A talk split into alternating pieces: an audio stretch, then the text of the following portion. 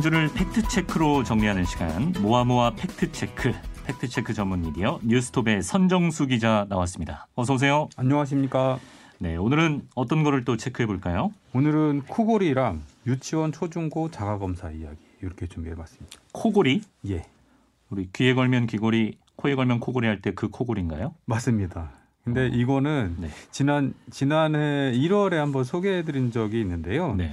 천하종합 주식회사라는 곳에서 만든 코뚜레, 그 소의 이 코뚜레 있잖아요. 아. 이 코뚜레처럼 생긴 네네. 물건인데 이게 비강 확장기, 예. 코골이 방지 기구입니다. 이걸로 허가받은 네. 제품인데 네. 이걸 코에 끼우면 코로나십구를 예방할 수 있다. 뉴스 봤어요. 제가 이때 예. 진행할 때는 아니지만 예, 예. 뉴스 봤습니다. 아, 예. 예. 그래서 어, 제가 이제 기사를 썼고 그 국민신문고를 통해서 신고도 했죠. 아, 이걸 선정수 기자가 그때 보도한 거였어요? 예. 오, 예. 그랬군요. 예. 예. 그래서 이제 그 공정위 공정위에서 네. 그 허위 광고로 인한 과태료가 부과가 됐고 음. 그리고 식약처에서 조사를 하고 의료기기법 위반이 확인이 돼서 경찰 조사를 거쳐서 네. 검찰로 송치가 됐고 네. 검찰이 기소를 했는데 이게 일 심에서는 약식 명령으로 삼백만 원 벌금이 나왔거든요. 그런데 네. 이 천하종합이라는 곳에서 불복해가지고 정식 재판을 청구를 했어요. 네네. 그래서 최근에 일 심 선고가 됐는데 음. 이 약식 명령의 벌금 삼백만 원보다 더 무거운 음. 벌금 오백만 원이 선고가 됐습니다. 아, 보통 이제 약식 명령에서 정식 재판 청구하고 예. 일 심 다음에 항소하고 그러면 예. 보통은 처벌이 약해지는 게 그렇습니다. 뭐 벌금도 보통인데. 깎아지고 뭐 징역형이 나오면 그 징역 기간이 줄어들고 이러는데 네. 굉장히 좀 이례적이긴 하지만 어, 그만큼 죄질이 불량하다고 본 거죠. 제품도. 어, 알겠습니다. 근데 그때도 이제 기사 나오고 나서 많이들 콧방귀 낀 분들이 많았습니다만 예. 사실 뭐 코에 끼우기만 해도 코로나십구를 예방해준다는 게 사실이면 이건 노벨상감 아닙니까?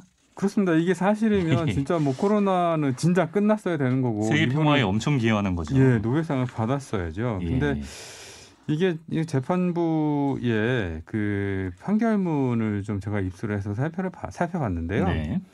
이 판결문에 보면 이렇습니다. 이 피고인이 무고죄 등으로 집행유예를 선고받고 집행유예 기간 중에 자중하지 않고 이 사건 범행을 한 점, 네. 그리고 피고인이 의료기기법 위반으로 다섯 번 벌금형을 받은 적이 전력이 있는 점 이런 네. 거를 이제 꼽으면서 네.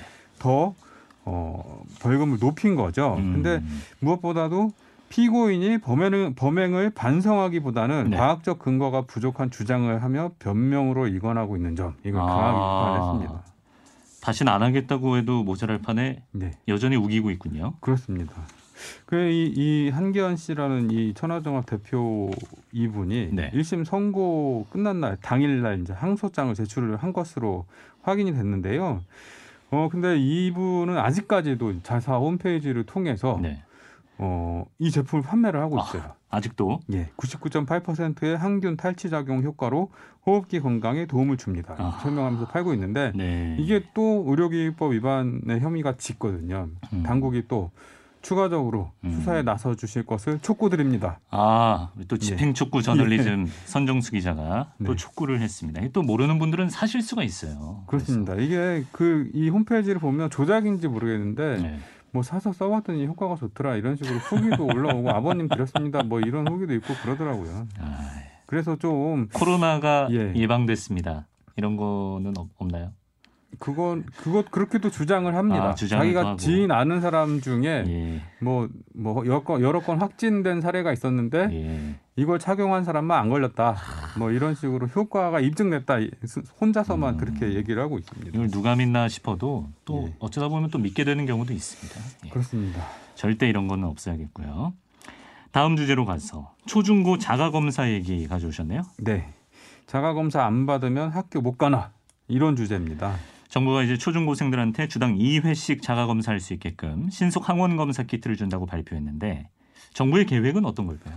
어, 삼월 이일 날 이제 신학기가 시작이 되지 않습니까? 네. 오미크론 변이 확산세가 너무너무 심각하니까 학생들이 집에서 일단 자가검사를 한 뒤에 네. 양성이 나온 학생들은 피씨아르 검사를 받도록 하겠다. 음. 이런 식으로 해서 학교 내 감염 위험을 낮추겠다. 음. 이런 얘기입니다. 이 발표에 대해서 일부 학부모들이 지금 반대를 하고 있는데 어떤 네. 입장입니까? 어, 일부 학부모들은 청와대 국민청원 게시판에 유치원 및 초등생 자가진단 키트 검사 반대 이런 글을 올려가지고 이 칠만 명 이상의 동의를 오, 받았, 받았습니다. 예. 네. 이, 이 청원인은 뭐라고 얘기를 하냐면 첫 번째는 네. 미접종자에 대한 차별이다. 두 번째는 기존 보건소의 역학조사와 피씨알 검사 방법을 유지해달라. 세 번째는 신학기 스트레스에 노출된 아이들에게 고통스러운 자가진단 검사를 일주일에 두 번씩 한 달 동안 강행하는 것은 아이들에게 지울 수 없는 상처를 준다. 이렇게 어. 주장을 했습니다. 그래, 뭔가 단단히 열받아 계신 것 같은데. 예, 그렇습니다. 선정수 기자랑 하나씩 한번 짚어보겠습니다. 예, 예. 첫 번째 주장이 미접종자에 대한 차별이다. 이건 무슨 얘기예요? 어, 이거 제가 이 청원 글을 계속 읽어봤는데도 잘 이해가 안 되더라고요. 네. 이 청원인의 얘기는 유치원 초등학생이 어, 미접종자라는 이유로 이런 정책을 펴는 것 같다 이렇게 얘기를 하고요. 그런데 네.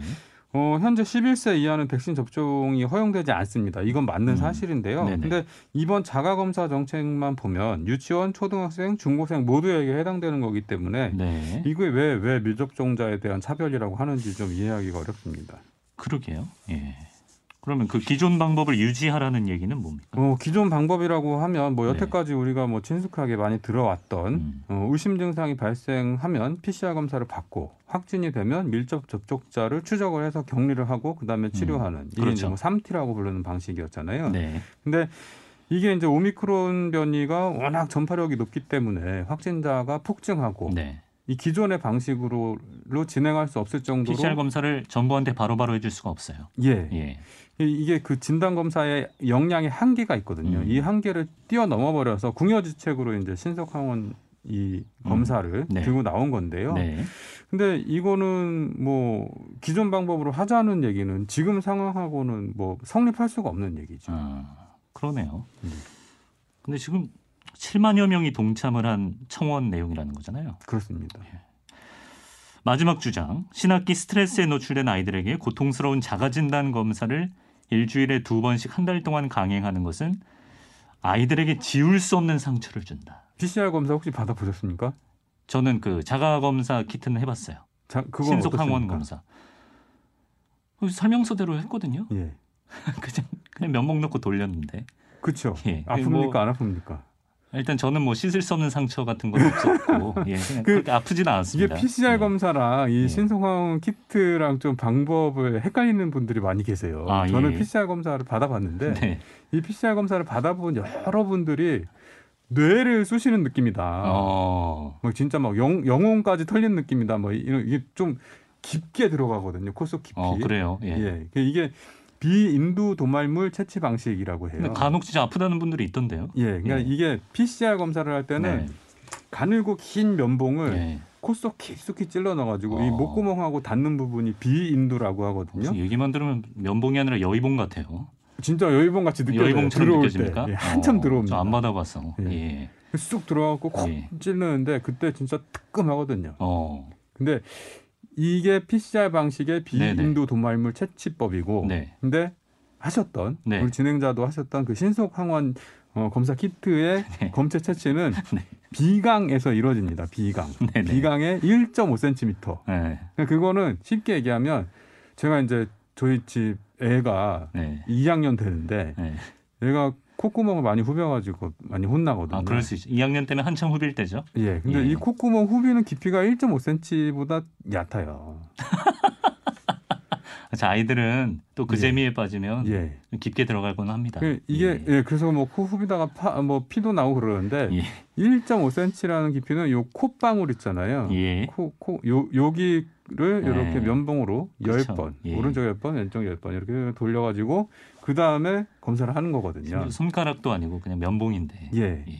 뭐 그래서 왜 왜 씻을 수 없는 상처를 주냐, 어. 뭐, 뭐 궁극의 고통을 주냐, 뭐 이렇게 주장을 하시는데 이거는 예. 피씨알 검사의 검체 채취법과 신속 항원 검사 키트의 검체 채취법을 혼동하신 게 아닌가 생각됩니다. 음.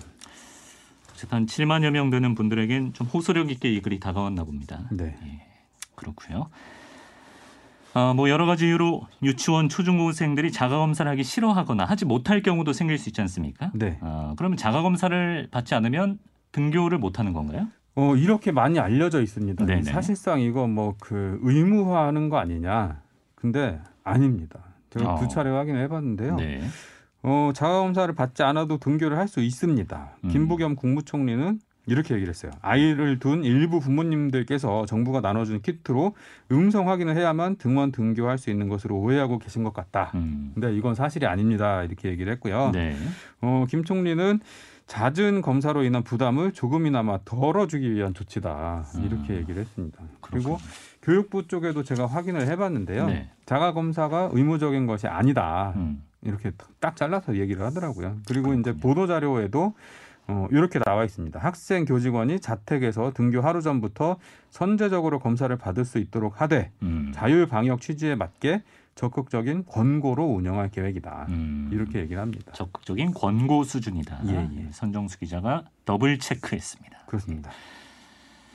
시간이 남아서 하나 더 한번 보겠습니다. 예. 지금 이제 대선 공식 선거운동이 시작이 됐습니다. 네. 조금 안타까운 일이 있어서 초반에 분위기가 좀 가라앉은 면도 있었습니다만. 그렇습니다.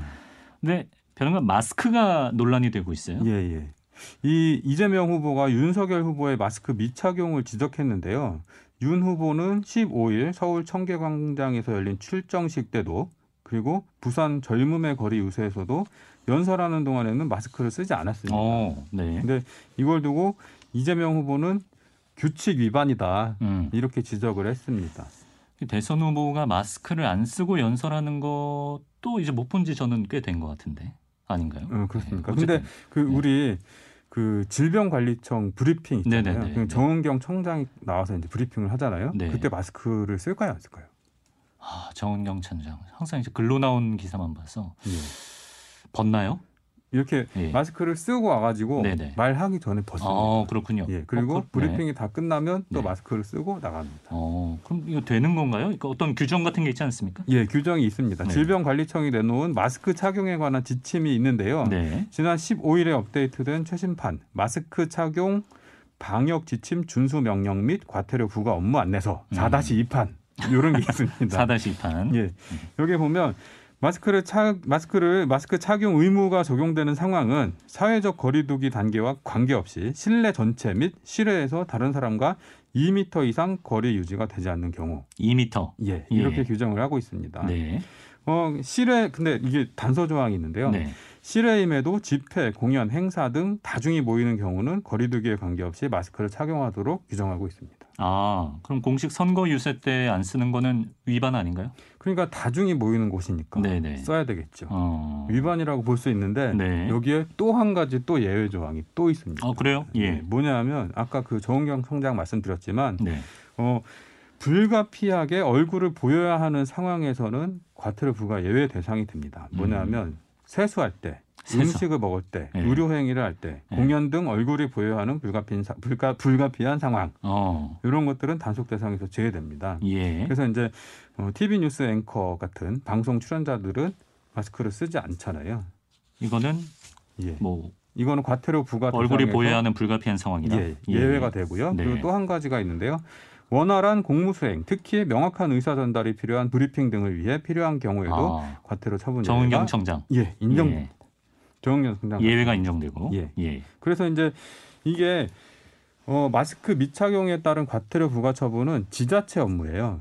아. 그래서 관할 지자체, 그러니까 보건소에서 나가서 현장을 보고 아 위반이다, 과태료 부과하는 권한이 보건소에 있습니다. 네, 네. 그래서 이 윤석열 후보 같은 경우에는 네.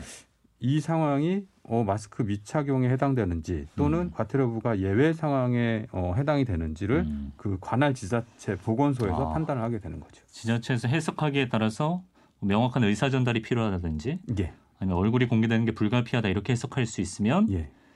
뭐 위반이 아니라고 볼 수도 있는 것인데. 예. 알겠습니다. 팩트체크 오늘 여기까지 해보겠습니다. 뉴스톱 선정수 기자 고맙습니다. 고맙습니다.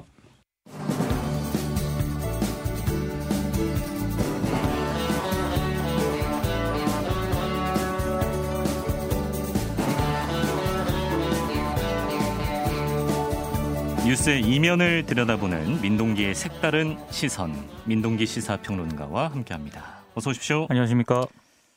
저희 코너 중에 유일하게 게스트 이름이 붙는 코너 아니겠습니까? 민동기의 색다른 시선. 대체 불가능하다는 거죠. 코로나 감사합니다. 조심하시라는 감사합니다. 말씀을 드리고 싶었습니다. 네. 쉬시려면 동명이인을 구해오셔야 되거든요. 자, 그렇고요. 자, 오늘 어떤 주제 가져오셨습니까?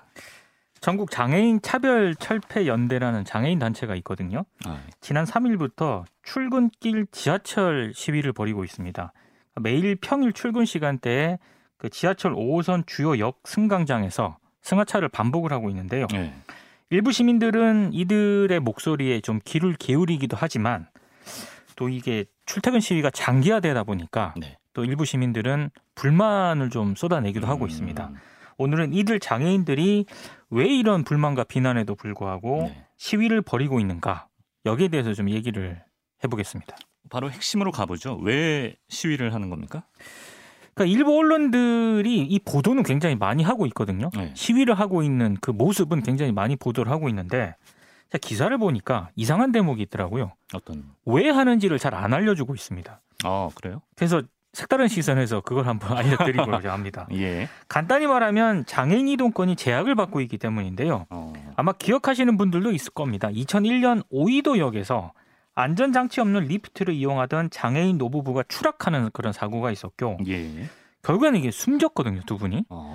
이 사건을 계기로 장애인 이동권 문제가 이제 사회적으로 좀 주목을 받기 시작을 했고 네. 그 뒤부터 뭐 지하철 역내에 엘리베이터가 설치가 된다든가 음. 저상버스 도입을 뭐 의무화한다든가 네. 이런 노력들이 이제 이루어지게 된 겁니다. 네. 어, 이천오 년에는 교통약자법도 이제 제정이 됐고요. 그러니까 이 장애인 단체들이 근한 이십 년 동안 거의 그 이런 관련 대책이 시행되도록 사실상 노력을 해왔던 거죠. 네. 이게 사회 변화를 이끌었던 그런 셈인데. 그렇죠. 그 발단이 된 사건이 이천일 년에 있었으니까. 그렇습니다. 아. 근데 여전히 장애인들이 봤을 때 네. 장애인 이동권은 미흡하다 이렇게 지적을 하고 있는 겁니다. 네. 몇 가지 좀 소개를 해드리면 서울시의 지하철 역사 이백팔십삼 곳 가운데 여전히 이십이 곳에 엘리베이터가 설치가 안 돼 있고요. 음. 그리고 이천이십오 년까지 이 서울시의 저상버스 도입률을 완전히 백 퍼센트 도입을 하겠다라고 밝혔거든요. 네. 그런데 현재 육십육 퍼센트 정도밖에 안 됩니다. 아. 그마저도 교통 편의가 상대적으로 좋다는 서울이 이 정도고요. 지역은 굉장히 열악한 상황입니다. 아, 그렇겠죠. 예. 근데 뭐 불편이 없는 시민 입장에서는 뭐 그런 게 나아지고 있겠거니 막연하게 그렇죠. 생각하기가 쉬운데 네. 갈 길이 여전히 멀어 보이네요. 그러니까 국토교통부가요. 지난 이천십칠 년 발표한 삼 차 교통약자 이동편의 증진 계획을 보면 작년까지 서울 시내버스 저상버스 비율을 사십일 점 일 퍼센트로 맞추겠다고 했거든요. 네. 근데 이제 이천이십이 년 칠월 기준으로 봤을 때 실제 도입률이 이십팔 점 사 퍼센트 정도밖에 안 됩니다. 음. 그나마 지역별 저상버스 도입률은 서울 같은 경우에는 오십육 점 사 퍼센트인데 네. 충남 같은 경우 가장 저조합니다. 십 퍼센트밖에 안 됩니다. 어허. 그러니까 삼 차 계획 전에 일, 이 차 계획도 나오지 않았겠습니까? 예. 근데 이 계획에서도 저상버스 도입 목표는 지켜진 적이 없었습니다. 음. 특히 저상버스라고 하는 게 지하철이 없는 지역일수록 이 장애인들에게는 굉장히 중요한 그런 교통수단이거든요. 예, 예. 근데 정작 필요한 지역에는 장애인들이 이런 교통 편의를 이용하기가 굉장히 어렵다는 그런 얘기입니다. 어, 그렇죠. 뭐 서울은 그래도 대안이 조금 있는 편인데. 그렇습니다. 지하철이 없는 지역은 저상버스가 정말 필수적일 거란 생각이 듭니다. 왜 이렇게 개선이 더딘 걸까요? 이게 보니까 돈 때문이더라고요. 아, 예산. 네네. 각 지자체가 편성하는 장애인 이동권 예산 규모가 재정 자립도에 따라서 정말 천차만별입니다. 음. 이 더불어민주당 계열의 싱크탱크인 더미래 연구소가 지난해 오월 보고서를 하나 내놓았는데 서울시의 이천이십일 년 장애인 이동권 관련 예산이 천이백구십팔 억입니다. 네. 전체 지자체 장애인 이동권 예산 가운데 삼십칠 점 팔 퍼센트를 차지했는데 서울에서 삼십칠 점 팔 퍼센트를 그렇습니다. 네. 근데 저상버스 비중이 가장 낮았던 충남이 있지 않습니까? 네. 이천이십 년 칠월 기준으로 장애인 이동권 예산이 삼십삼 억 정도밖에 안 됩니다. 어. 이건 전국 지자체 장애인 이동권 예산 가운데 일 퍼센트 정도밖에 안 된다는 어. 그런 얘기입니다. 도입이 저조할 수밖에 없네요. 그렇습니다. 네. 그러니까 장애인 이 철폐연대가 정부에 요구하는 건 명확합니다. 네. 이 장애인 권리 예산을 좀 확실하게 반영을 해달라 음. 이걸 요구를 하고 있거든요. 네. 그러니까 굉장히 구체적이에요. 교통약자법 시행령을 개정을 해서 장애인 특별교통수당 운영비 보조 비율을 국비가 칠십 퍼센트, 지방비가 삼십 퍼센트 이렇게 해야 된다라고 주장을 하고 음. 있습니다. 왜 이들이 이렇게 주장을 하냐면 네. 장애인 이동권 예산이 지자체 자립, 재정 자립도에 따라서 너무나도 이 폭이 크다 보니까 아. 아예 중앙정부 차원에서 지원이 돼야 된다. 음. 이렇게 되지 않으면 현실적으로 이 장애인 이동권 문제를 개선하기가 어렵다. 음. 이게 이들의 주장입니다. 중앙정부 차원에서 칠십 퍼센트 정도는 분담을 해줘야 된다. 그렇습니다. 예. 이번에 대선 후보들이 소소한 생활 밀착형 공약을 거의 뭐 하루 걸러 하루마다 내놓고 있는데 네. 이런 문제는 관심이 없던가요? 있습니다. 모두 그 장애인 이동권 관련 공약을 내놓은 그런 상황입니다. 어. 일단 이재명 후보는 장애인에 대한 국가 책임제를 약속을 했고요. 네. 윤석열 후보는 이 장애인 이동권을 위해서 저상버스 확충이라든가 장애인 콜택시 확대 등을 공약을 했는데 네. 장애인 단체들은 예산 얘기가 없다. 그래서 음. 구체적인 예산 편성 뒷받침 약속까지 확실히 해달라 이렇게 주장을 하고 있습니다. 네. 물론 그렇다고 정부나 정치권이 손 놓고 있었던 건 아니에요. 그 교통약자법 개정안이 지난해 십이월 국회를 통과했거든요. 네. 이런 노력들이 조금씩 이루어지고는 있는데 네. 문제는 한계가 여전히 있다는 점입니다. 음. 예를 들어서 저상버스 도입 의무 대상이 고속버스는 제외를 했어요. 아. 그러니까 시외나 다른 네. 지역을 가기에는 이 장애인들이 굉장히 어렵다는 그런 얘기고요. 이분들 타 지역 가려면 어떻게 해야 되나요? 그러니까요. 네. 뭐 자가용을 뭐 이용해서 얻어서 간다거나 이런 방법밖에 없는 음. 그런 상황이고 예. 그리고 국가나 광역단체가 장애인 전용 콜택시 운영비를 지원하는 규정도 있는데 네. 이 규정은 예산부처가 너무 반대를 해서 의무 규정이 아니라 임의 규정으로 됐습니다. 임의 규정. 이거는 뭐 이거는 의무가 뭐, 아닌 거죠? 예, 의무가 아니기 때문에 네. 지키지 않아도 되는 거거든요. 음. 그래서 결국에는 어떤 지자체 장애인이냐에 따라서 네네. 장애인 이동권 격차가 발생할 가능성이 아, 높다는 얘기입니다. 그렇군요. 그럼 아까 그 장애인 전국 장애인 철폐연대에서 요구하는 뭐 중앙정부에서 칠십 퍼센트 정도 분담하는 거 이런 게 이루어지기 위해서는 정부랑 정치권에서 더 적극적으로 움직이는 수밖에 없겠네요. 그렇습니다. 그런데 네. 조금 상황이 안 좋게 지금 돌아가는 게요. 네. 장애인 차별 철폐연대가 지난 십육일 기자들에게 신원 미상의 이십 대 남성이 사무실로 찾아와서 불을 지르겠다는 위협을 가했다. 이런 얘기를 공개를 했거든요. 어. 그리고 최근에 온라인 일부 온라인 커뮤니티에서 네. 소수자라도 시민 불편은 안 된다. 지하철 시위를 중단시키자 이런 글들이 조금씩 올라오고 있다고 합니다. 어. 그러니까 좀 장애인들에 대한 어떤 혐오 분위기가 조금씩 나오고 있다는 그런 얘기인데요. 네. 문제는 정부는 물론이고 대선 후보들도 이 상황은 좀 알고 있는데도 불구하고 대책 마련에 소극적이라는 점입니다. 음. 그러니까 정부와 정치권이 방관을 하고 있다 보니까 네. 장애인들하고 시민들이 부딪히는 이런 상황이 계속 나오고 있다는 얘기인데 예. 사실 저도 이번에 이걸 정리하면서 알게 된 건데요. 장애인들을 위해 도입된 교통수단하고 시설들이 있지 않습니까? 네. 예를 들어서 지하철 내 엘리베이터, 네. 그다음에 저상버스. 음. 이거 장애인들보다 비장애인들이 더 많이 누리고 아, 있는 거 아세요? 그렇죠. 그렇죠. 예. 저도 이거 보면서 깜짝 놀랐는데 정말 네네. 부끄럽게 생각해야 될 대목이라고 아, 생각을 하고요. 그리고 일부 언론도 시민들 불만에 초점을 맞춰서 계속 이 내용을 보도를 하고 있는데 네. 왜 장애인들이 이렇게 비난을 받으면서까지 시위를 벌이는가 여기에 대해서도 관심을 좀 가졌으면 좋겠고요. 음. 이게 누군가에게는 불편의 문제인데 네. 아마 저나 진행자 입장에서는 이게 약간 불편하겠죠. 음. 지하철을 이용하려면 네. 오 호선을. 네. 근데 누군가에게는 이게 생존의 문제일 수도 있겠다. 이런 생각을 해보게 됐습니다. 생존의 문제일 수도 있다. 네. 예. 그렇죠. 우리처럼 건강한 사람이야 사실 불편해도 한 오 분 더 일찍 나오고 이러면 그만인데. 그렇죠. 이분들에게는 생존의 문제일 수 있다 이겁니다. 그래서 이제 언론이나 정치권에서도 이렇게 당연히 누려야 될 기본을 놓치고 사는 사람들을 위해서 좀 더 관심을 가져줄 필요가 있겠다 이런 생각이 드는군요. 민동기 시사평론가와 색다른 시선 함께했습니다. 고맙습니다. 고맙습니다.